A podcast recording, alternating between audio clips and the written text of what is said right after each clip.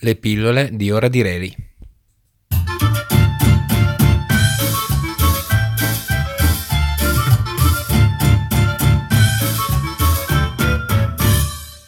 Orfeo ed Euridice.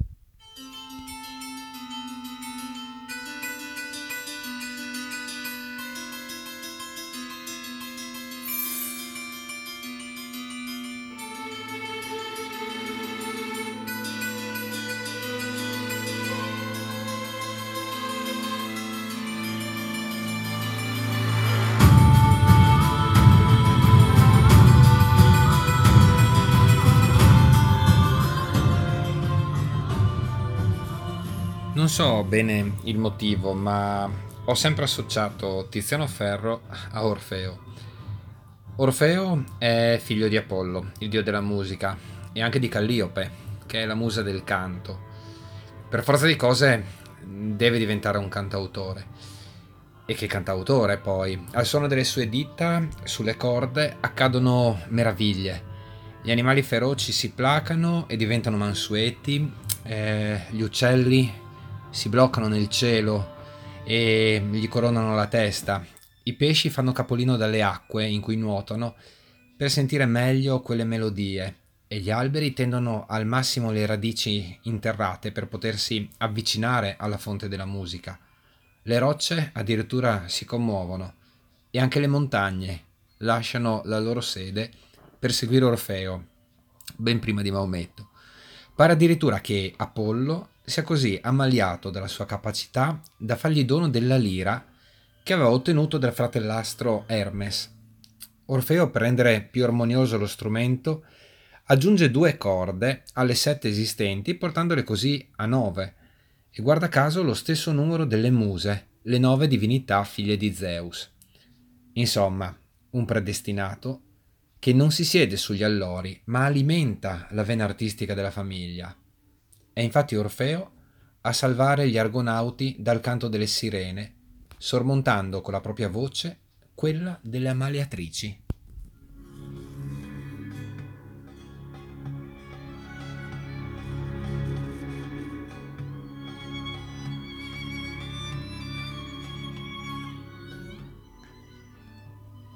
L'argomento delle sue canzoni è però sostanzialmente uno solo, l'amore. Forse per questo mi fa pensare al Tizianone nazionale. Il sentimento di Orfeo è fortemente finalizzato e anche corrisposto. La bella ninfa Tracia Euridice è l'oggetto dei suoi desideri e i due sono sposati. Un amore felice, insomma. Ma Euridice attira le mire di Aristeo, anch'egli figlio di Apolle, Apollo e di Cirene però questa volta. Costui, abituato a far proprio ciò che brama, un po' un uomo molto spiccio, dal carattere anche brusco, insidia la sposa di Orfeo e la insegue. Canta, non mi fuggir, donzella, ch'io ti son tanto amico, e che più t'amo che la vita e il core. Ascolta, o ninfa bella, ascolta quel ch'io dico. Non fuggir, ninfa, chi ti porta amore. La ninfa però mm, non desidera quella tanta amicizia di Aristeo, non si fida, né vuole il suo amore, pertanto fugge.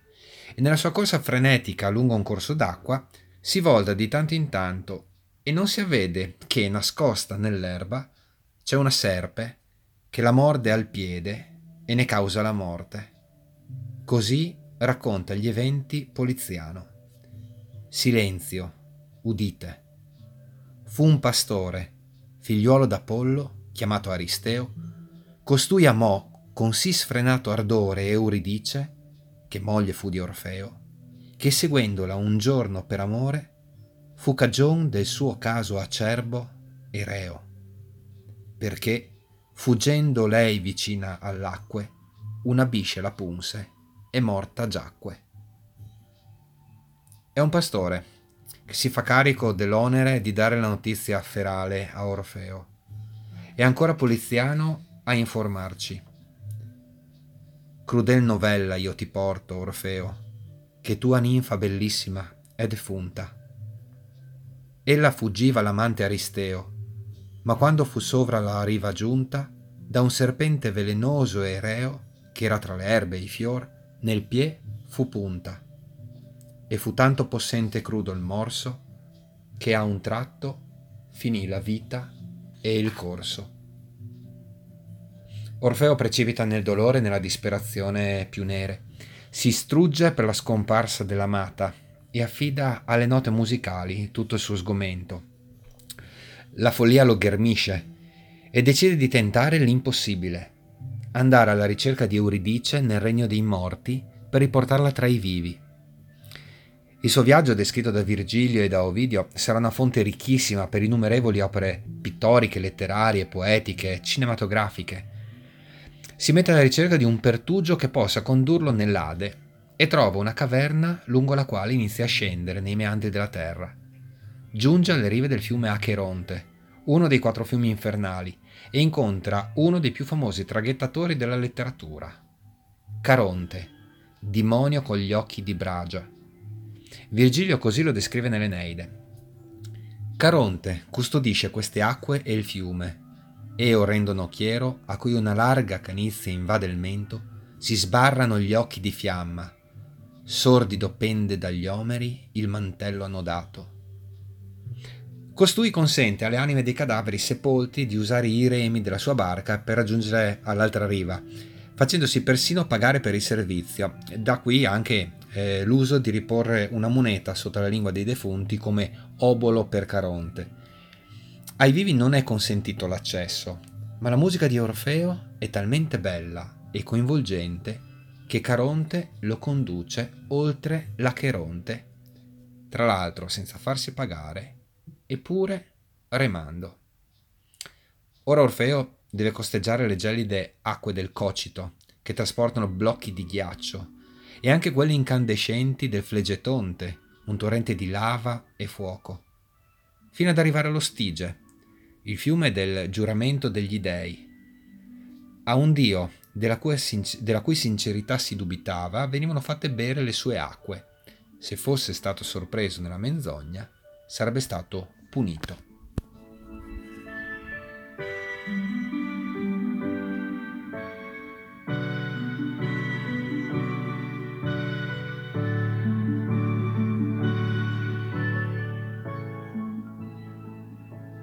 Le difficoltà però non sono ancora terminate per il vedovo. È la volta a questo, a questo punto di Cerbero, il mostruoso cane dalle molte teste, solitamente tre, il corpo ricoperto di serpenti. È lui il guardiano degli inferi. I vivi non entrano e i morti non escono. Ora, se Orfeo è Tiziano Ferro, Cerbero non può che essere il Club Dogo e anche il loro simbolo. Mentre Enea lo ammansisce grazie a delle focacce al miele e sonnifero, Orfeo lo calma con la musica ed Harry Potter deve ringraziare proprio lui, visto che proprio con le note riesce ad addormentare Fuffi, che è messo a custodia della pietra filosofale nel primo libro. Orfeo deve però incontrare anche altre creature, i centauri, metà uomini e metà cavalli, i centimani, tre esseri dalle cento braccia e cinquanta teste, le idre, serpenti dalle molte teste, le arpie, volto femminile, corpo e artigli da uccelli, la chimera, testa di leone, corpo di capra, coda di serpente, i ciclopi, giganti con un occhio solo. Ma Orfeo e la sua musica sono inarrestabili. Circondato da inquietanti cadaveri senza volto, sparge le sue note anche su questo paesaggio desolante e gli effetti non tardano a farsi sentire e vedere tutti accorrono.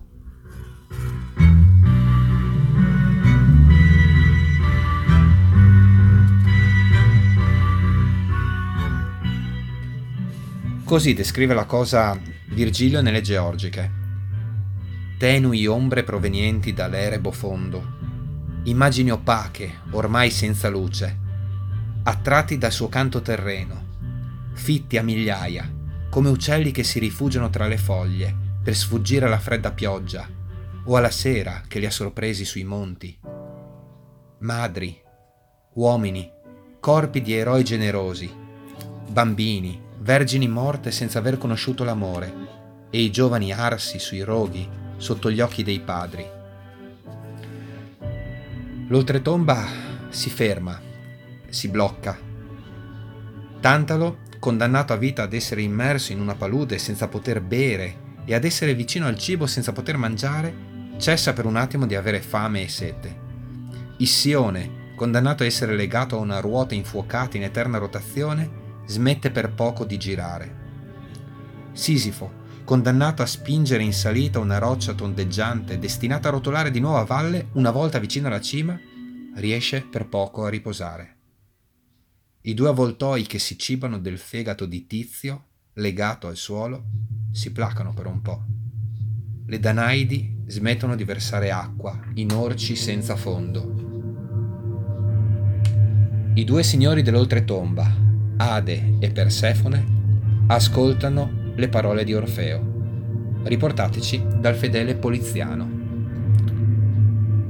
O regnator di tutte quelle genti, ch'hanno perduto la superna luce, udite la cagion dei miei lamenti pietoso amor dei nostri passi è duce.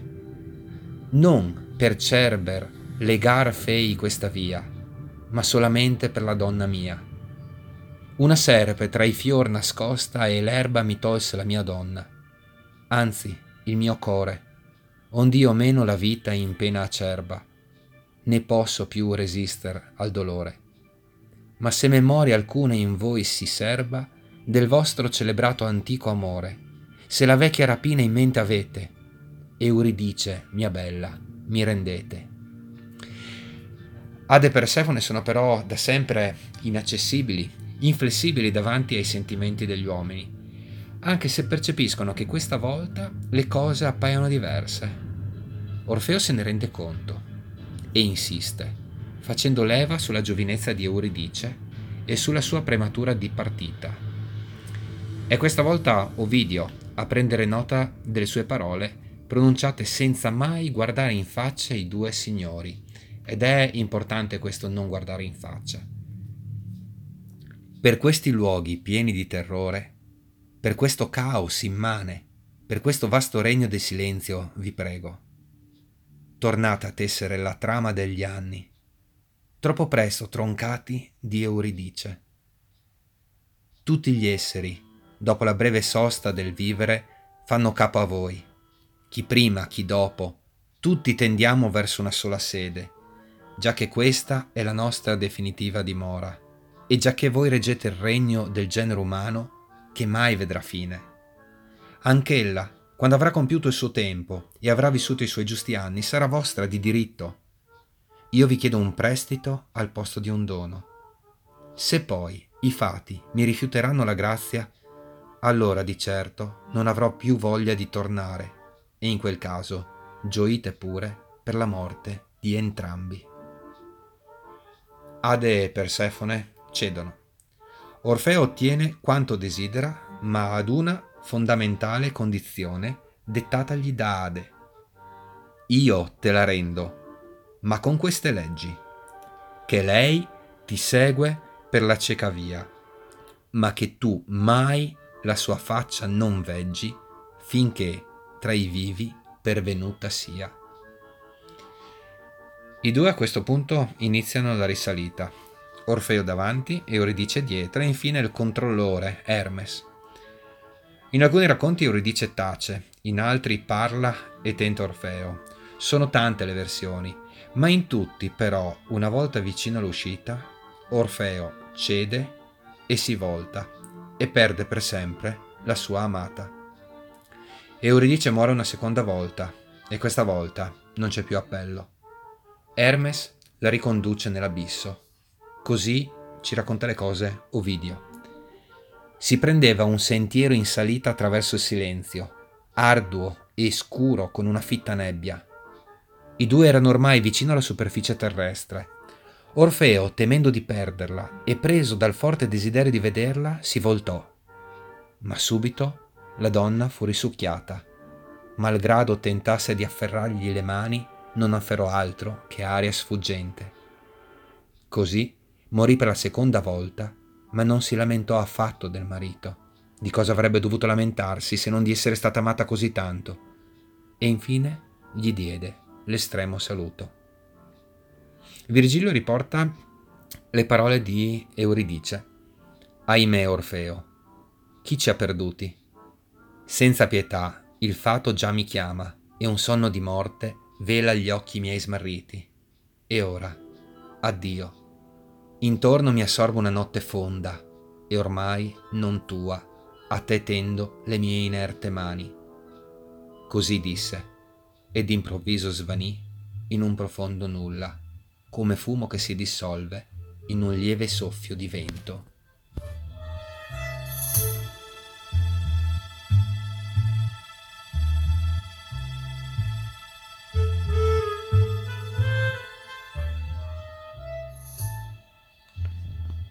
Orfeo mantiene la sua eterna fedeltà alla sposa.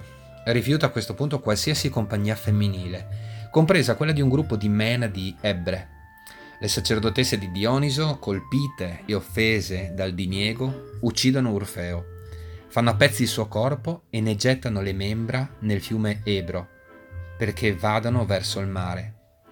Ma la sua testa cade sulla lira e non può fare a meno di continuare a cantare come attesta Virgilio. Euridice, diceva, oh mia misera Euridice, e lungo il fiume le rive ripetevano, Euridice. La testa e la lira arrivano fino all'isola di Lesbo, che da quel momento diviene il luogo più ricco di musica e canti al mondo.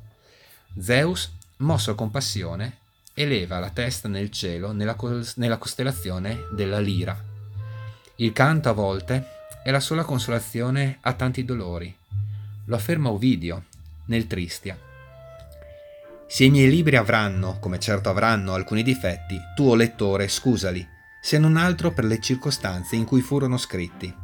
Ero esule e cercavo sollievo, non la gloria, in modo che la mente potesse distrarsi dalle sue sventure. Questa è la ragione per cui in genere si canta anche se si hanno le catene ai piedi. Canta il condannato mentre scava la terra e con una rozza melodia mitiga la sua fatica. Canta il rematore mentre puntando i piedi trascina controcorrente la barca, e canta il pastore, allorché, stanco e seduto su un sasso, si appoggia al bastone e rallegra le pecore al suono della zampogna. E si dice che cantasse perfino Achille, desiderando dimenticare che gli era stata tolta Briseide, così come cantava Orfeo, attirando a sé le rocce e le selve per lenire il dolore di aver perso per ben due volte la sposa.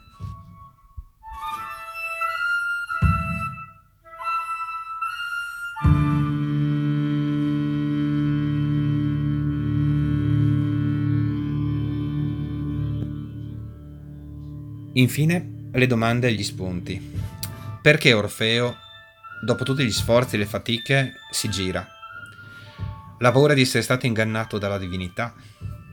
la poca fiducia nell'avverarsi di un desiderio. C'è anche chi ne ha fatto una lettura cristiana, se non hai abbastanza fede non ti salvi. Oppure la forza della passione, il destino, non si possono infrangere le leggi naturali forse. Un inno all'amore eterno, il canto come consolazione, l'impossibilità di guardare in faccia chi non c'è più, la separazione insuperabile tra vivi e morti, il grigiore e il buio dell'aldilà rispetto ai colori e alla luce dell'aldiquà. La passione e l'amore che non si riescono a trattenere. La loro forza è talmente dirompente che la logica e la ragione vengono vinte. Sono tutti spunti che questo mito offre.